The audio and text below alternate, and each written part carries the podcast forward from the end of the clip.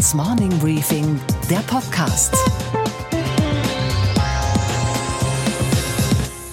Guten Morgen allerseits. Mein Name ist Gabor Steingart und heute ist der 29. August. Wir starten jetzt gemeinsam in den Tag.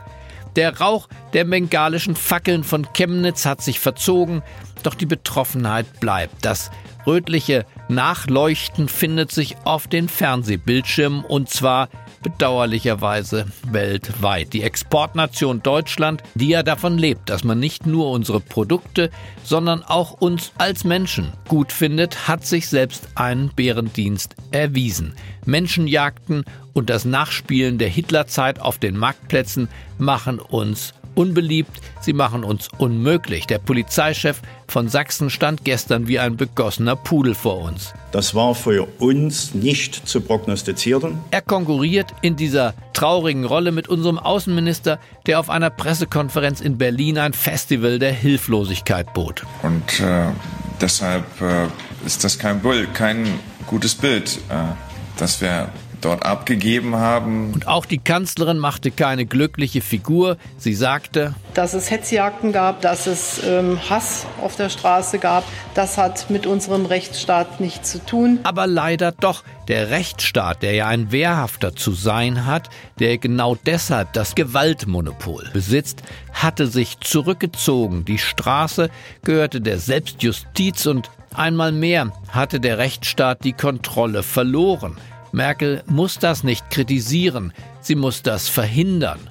Mehr dazu gleich von Heribert Prantl, dem ehemaligen Richter, der seit langer Zeit als Journalist in der Chefredaktion der Süddeutschen Zeitung arbeitet.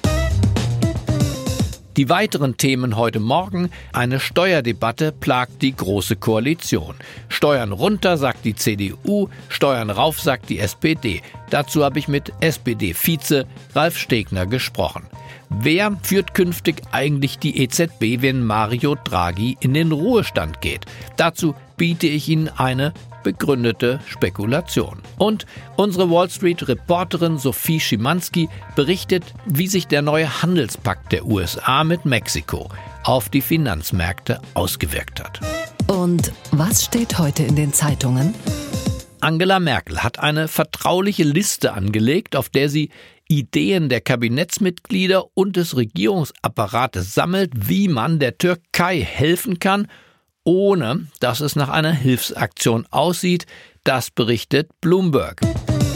Nach 13 Jahren im Amt wird Unionsfraktionschef Volker Kauder erstmals wohl einen Gegenkandidaten bekommen. Sein Stellvertreter Ralf Brinkhaus erwägt eine Kampfkandidatur. Das berichtet heute der für gewöhnlich exzellent informierte Kollege Robin Alexander von der Welt. Angela Merkel würde, wenn Kauder geht, ihren treuesten Paladin verlieren. Ralf Brinkhaus besitzt das, was Kauder seit vielen Jahren nicht mehr besitzt, einen eigenen Kopf.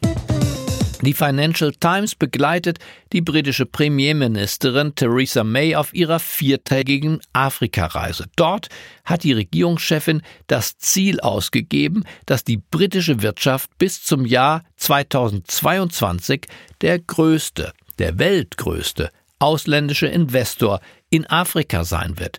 Trump darf das nicht hören. Heute liegt nämlich die amerikanische Wirtschaft vorn. Okay, Gabor. Und was hat dich heute Morgen wirklich überrascht? Dass die angelsächsischen Medien in der Spekulation um die EZB-Präsidentschaft sich auf einen neuen Kandidaten festgelegt haben. Jens Weidmann ist aus dem Rennen, so viel ist klar.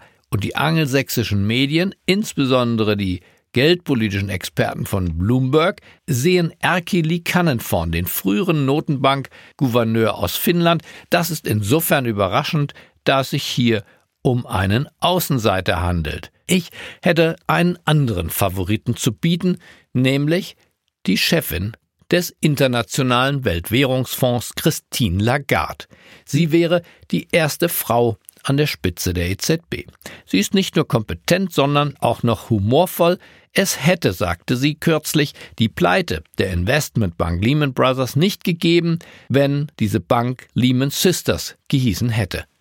Und Madame Lagarde ist Französin. Das darf man an der Stelle nicht vergessen. Wenn Deutschland tatsächlich den Posten des EU-Präsidenten ergattern kann, dann muss die zweitwichtigste Funktion in Europa an die Franzosen gehen. Das ist die Mechanik, nach der die deutsch-französische Achse seit Jahrzehnten sich dreht. Das Lebenselixier dieser großen Koalition in Berlin ist der Streit.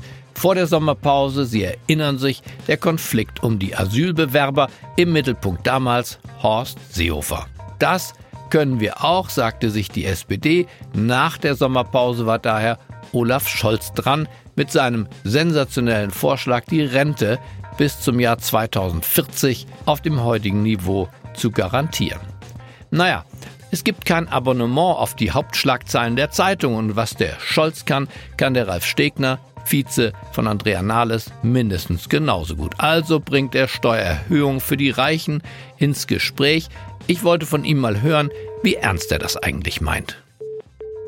Herr Stegner, Sie haben äh, die John F. Kennedy School of Government äh, der Harvard-Universität besucht und mit dem Abschluss Master of Public Administration verlassen. Wie kann ein so kluger Kopf wie Sie dauernd nach Steuererhöhung rufen? Ich rufe gar nicht nach Steuererhöhung, sondern ich sage nur, bei einer solidarischen sozialen Sicherung müssen die mit den höchsten Einkommenvermögen beitragen. Die haben schließlich auch was davon, wenn sie in einem Land leben, wo gute soziale Verhältnisse äh, vorhanden sind. Und insofern ähm, ist das in Deutschland ja so, dass die mit den höchsten Vermögen ganz gut davonkommen und nicht so beteiligt werden wie anderswo. Wenn jetzt, wie Prognos errechnet hat, die Scholz-Rente, also die Garantierente bis 2040 118 Milliarden zusätzlich kostet, zu dem heutigen schon Bundeszuschuss von knapp 100 Milliarden, dann fehlt dieses Geld eben beim fördernden und beim aktivierenden Sozialstaat bei den Themen Bildung, frühkindliche Erziehung und all dieses. Das glaube ich nicht. Also zum einen finde ich, sind solche Rechnungen ja ziemlich unseriös, wenn sie über Jahrzehnte angestellt werden. Der Bundeshaushalt hat heute irgendwie 340 Milliarden Euro. Der hat vielleicht zu dem Zeitpunkt, über den wir reden, dann 500 Milliarden Euro. Das weiß man gar nicht. Und zum Zweiten ist der entscheidende Zusammenhang ja der, wenn Menschen gute Arbeit haben, von der sie leben können und Beiträge und Steuern bezahlen können, dann wird nicht das Geld für Sozialtransfers ausgegeben. Momentan geben wir aber ganz viel Geld für Sozialtransfers aus. Sagen Sie nur mal ganz genau, an welche Instrumente denken Sie? Die Vermögensteuer vielleicht? Äh, reden wir über die Einkommensteuer? Wir reden über die Kapitalertragssteuer? über Transaktionssteuern? Ich lege großen Wert darauf, Herr Steiger, dass ich sage, es geht um einen Mix von Themen. Es geht um gut bezahlte Arbeit, damit Steuern und Beiträge fließen. Es geht um ein Fachkräftezuwanderungsgesetz, damit auch junge Leute unsere demografischen Probleme mitlösen. Es geht um Bekämpfung von Steuervermeidung und Steuerhinterziehung und Steuerpflicht für große Konzerne. Wenn ich all das mache, mhm. dann ist die Frage, was muss ich zusätzlich von denjenigen nehmen, den höchsten Einkommen und Vermögen, glaube ich, regelbar. In und der Tat. Steuersenkung definitiv nicht? Steuersenkungen nützen eben hauptsächlich den Bestverdienern. Und das ist jedenfalls nicht das Programm der SPD. Und Herr Steingart, es ist doch ganz schön, dass wir da im Wettbewerb sind mit anderen Parteien. Das kann ja das Programm von FDP und CDU, CSU sein. Äh, wenn die SPD sich stärker unterscheidet dort, dann ist das auch eine Maßnahme gegen die Rechtspopulisten, die immer behaupten, die da oben seien alle gleich. Wenn das so erfolgreich wäre, die SPD als Schutzpatron des Sozialstaates zu positionieren, dann würde man all diese Anstrengungen rhetorischer Art verstehen. Aber seit die SPD den Kurs der neuen Mitte unter Gerhard Schröder, Wolfgang Clement, Bodo Hombach verlassen hat, kam es doch zu einem einzigartigen Druckabfall, von dem wir beide nicht wissen, wann der beendet sein wird. 18 Prozent, 19 Prozent, die AfD dicht auf den Fersen. Warum ist dieses Programm, das Verrücken der Koordinaten nach links, so verdammt erfolglos? Ich widerspreche Ihnen. Äh, wir haben das Gegenteil getan. Mit den rot-grünen Sozialreformen nach 2003 mhm. haben wir die Hälfte unserer Wählerschaft verloren, über 10 Millionen Wähler und einen erheblichen Teil unserer Mitglieder. Und ich bin fest davon überzeugt, dass ein Großteil der Menschen in Deutschland, ob die jetzt in Zittau oder in Aachen oder in Garmisch-Partenkirchen oder in Flensburg leben, nicht die Sorge haben, dass ihre Stadt islamisiert wird, sondern deren Hauptsorgen, obwohl darüber ständig geredet wird, deren Hauptsorgen sind, kann ich meine Miete bezahlen, reicht die Rente, was ist mit der Pflege meiner Eltern oder der Ausbildung meiner Kinder. Das sind die Hauptsorgen. Und um die sich zu kümmern und praxistaugliche Antworten zu geben, das ist ein vernünftiges Programm. Das ist auch ein Programm gegen Politikverdrossenheit, gegen diejenigen, die meinen, sie müssen Protest wählen, weil man sich darum gar nicht kümmere. Ich bedanke mich für das Gespräch. Sehr gerne, Herr Steingart. Der gestrige Abend und der heutige Morgen stehen noch ganz im Zeichen der Ereignisse von Chemnitz. allgemeines Betrachten eines Schadensfalles.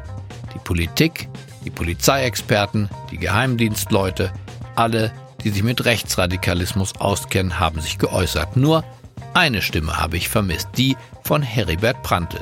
Heribert Prantl ist der große Rechtsstaatsexperte unter den Journalisten, ehemals Richter und Staatsanwalt und jetzt schon so lange in der Chefredaktion der Süddeutschen Zeitung. Derzeit ist er im Urlaub und deswegen war von ihm nichts zu lesen, nichts zu hören, nichts zu sehen. Ich habe ihn aufgetrieben, getreu dem Motto, Journalisten sind immer im Dienst. Meine Frage an ihn. Und was sagen Sie dazu? Die Polizei in Sachsen ist wohl auf ihren eigenen Mythos reingefallen. Den Mythos, den schon Biedenkopf als Ministerpräsident begründet hat. Wir Sachsen, sagte er, sind immun gegen Rechtsextremismus. Sachsen ist eben nicht immun gegen, Rechtsextremismus und auch die öffentliche Kommentierung verdutzt mich ein bisschen. Es wird von Rechtspopulismus geredet von der AfD. Was wir hier in Sachsen erleben, ist der ganz klare und krasse Rechtsextremismus, das ist Rassismus in seiner Reihenform. Es ist auch keine Selbstjustiz, was wir hier erleben. Was soll der Ausdruck Selbstjustiz? Hier geht es darum, dass Menschen gejagt werden. Schmähungen gehören nicht zur Meinungsfreiheit. Volksverräter ist ein hetzendes Wort. Und es stimmt schlichtweg nicht, dass gegen die Verrohung kein Kraut gewachsen ist. Die Polizei kann mit ordentlicher Präsenz eingreifen. Sie kann eine solche Hetzjagd verhindern. Ich habe den Eindruck, hier in Sachsen ist die Polizei viel zu wenig gewappnet. Wir erleben in Sachsen den Versuch, ein Problem loszuwerden, indem man es seit Jahrzehnten kleinredet, negiert, nicht zur Kenntnis nimmt, wegschiebt. Und äh, da wird Sachsen jetzt vom Leben eines Besseren belehrt. Und was war heute Nacht an der Wall Street los?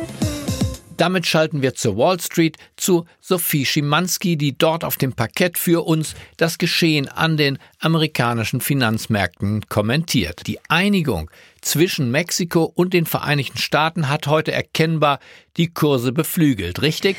Ja, Gabor, definitiv. Diese virtuelle Umarmung der beiden Präsidenten übers Telefon, ein Handschlag gab es ja nicht, die hatte einen äh, beruhigenden Effekt sozusagen auf die Anleger, weil damit so ein Klima entstanden ist von, wir kriegen das schon hin. Im Endeffekt äh, wird Trump also vielleicht tatsächlich beweisen können, er beherrscht äh, the art of the deal. Aber was wird dann eigentlich aus Kanada? Das Land hat noch keinen Platz in diesem bilateralen Abkommen gefunden. Aber ein bisschen Sicherheit ist besser als gar keine, wenn es nach den Anlegern geht. Welche Branche hat denn heute von dem Deal am meisten profitiert? Ja, hier an der New Yorker Börse haben zunächst einmal die amerikanischen Autobauer profitiert, also die Kurse von äh, GM, von Ford, von Fiat Chrysler, die sind ins Plus gestiegen. Diese Einigung ist besser als die rigorosen 25 Prozent Einfuhrzoll auf Autos. Für den Handelskonflikt mit China scheint das nicht allzu viel zu bedeuten. Das hat Trump heute deutlich gemacht. Wen wird die amerikanische Streitlust in diesem amerikanisch-chinesischen Konflikt am meisten treffen? Wen es besonders treffen wird in Amerika sind amerikanische Farmer, weil die besonders unter den Gegenmaßnahmen leiden, also den Einfuhrzöllen auf äh, Baumwolle, Mais, vor allem auf Sojabohnen auch. Und äh, die würden so stark geschädigt werden, dass äh, die amerikanische Regierung äh, schon eingreift, prophylaktisch mit Hilfsmaßnahmen im Wert von 13 Milliarden Dollar, äh, die sie eben auszahlen zahlen wollen. Der Großteil wird davon an amerikanische Sojabohnenfarmer gehen. Gruß nach New York. Vielen Dank, Sophie. Und was, Gabor, geht eigentlich gar nicht? Dass Sebastian Schweinsteiger gestern kam, um zu gehen. Letzter Auftritt im Fußballzirkus nach acht gewonnenen Meisterschaften, sieben Pokalsiegen, einem Champions League-Titel und der Fußball-Weltmeisterschaft. Das Fußballleben war groß, die Verabschiedung gestern im Bayernstadion auch. Ladies and Gentlemen, einer der großen Fußballer auf diesem Planeten. Hier ist Bastian Schweinsteiger. 75.000 Menschen waren gestern im Stadion, um ihrerseits Danke zu sagen. Einem Menschen, der eben beides besitzt, das Fußballgehen und Charakter. Ich wünsche Ihnen einen zuversichtlichen Start in den neuen Tag. Bleiben Sie mir gewogen. Herzlichst grüßt Sie Ihr Gabor Steingart. Steingarts Morning Briefing, der Podcast.